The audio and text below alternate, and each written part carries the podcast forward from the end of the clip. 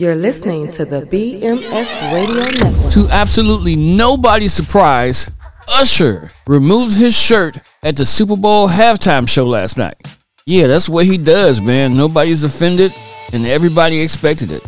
He took off his shirt and he came out on stage in roller skates. Those are Usher things. Doing this thing at the Super Bowl halftime show, Usher took the stage with Alicia Keys, H.E.R., will.i.am, Luda, Lil Jon, and Jermaine Dupri. Wow. This A-list did a great job at rocking the house. They jammed on Usher songs that all of those people performed on, and crowd loved it. As expected, people were talking about it last night. They're talking about it today and they're going to continue to talk about it for a long time because performing at the halftime show leaves a lasting impression on pop culture. No doubt about that. That's why people do it for free.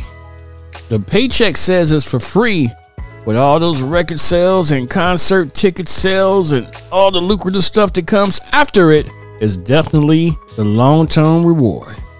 Big ups to Usher and big ups to Super Bowl 58. You're listening to the BMS Radio Network, the perfect mix of Indian mainstream.